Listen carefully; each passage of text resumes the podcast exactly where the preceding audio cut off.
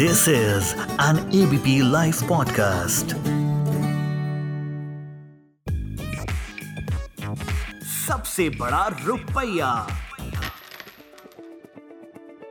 नमस्कार मैं हूँ उपकार जोशी और पिछले 10 हफ्तों से आपके साथ फाइनेंस व इन्वेस्टमेंट्स डिस्कस कर रहा हूँ।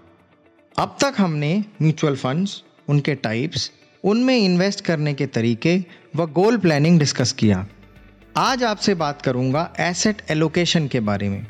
आइए इसे थोड़ा सा विस्तार में समझ लेते हैं। जब आप अपने गोल अपनी रिस्क लेने की क्षमता व अपने इन्वेस्टमेंट होराइजन को ध्यान में रखते हुए अपने रिस्क और रिवॉर्ड को बैलेंस करते हैं तो उसे एसेट एलोकेशन कहते हैं। अब सवाल ये है कि रिस्क और रिवॉर्ड को बैलेंस कैसे किया जाए? बड़ा आसान है।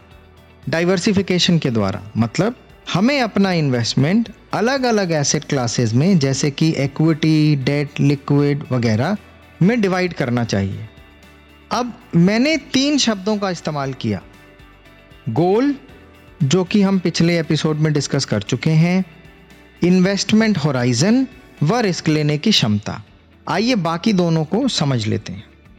इन्वेस्टमेंट होराइजन वो नंबर ऑफ़ ईयर्स होते हैं जिनके दौरान आप लगातार इन्वेस्टमेंट करते रहेंगे, ताकि आप अपना गोल समय पर अचीव कर सकें।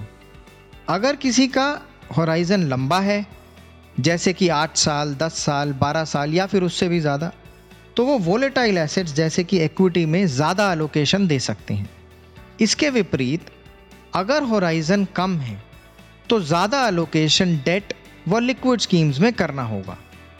आइए रिस्क लेने की क्षमता समझ लेते हैं। जैसे कि ज़ाहिर है, व्यक्ति को अपने आप से ये सवाल पूछना है कि क्या मैं ज़्यादा पोटेंशियल रिटर्न्स कमाने के लिए ज़्यादा रिस्क लेने को तैयार हूँ? और इसका जवाब अपनी अपनी परिस्थिति को ध्यान में रखते हुए दें। अगर जवाब हाँ है तो इक्विटी बढ़ा दें। और अगर ना है तो डेट व लिक्विड बढ़ा दें। एक बार आपने अपना ठीक से एसेट एलोकेशन कर दिया फिर समय समय पर अपने एसेट्स को रीबैलेंस करना भी ज़रूरी है। मगर इसके बारे में अगले एपिसोड में बात करूँगा। आशा करता हूँ कि आप सभी को एसेट एलोकेशन व रिलेटेड कॉन्सेप्ट्स ठीक से समझ में आ गए होंगे। अगले एपिसोड में कुछ और ज्ञानवर्धक बातें करेंगे। तब तक के लिए सभी को उपकार, जोशी का प्यार भरा नमस्कार। सबसे बड़ा रुपया।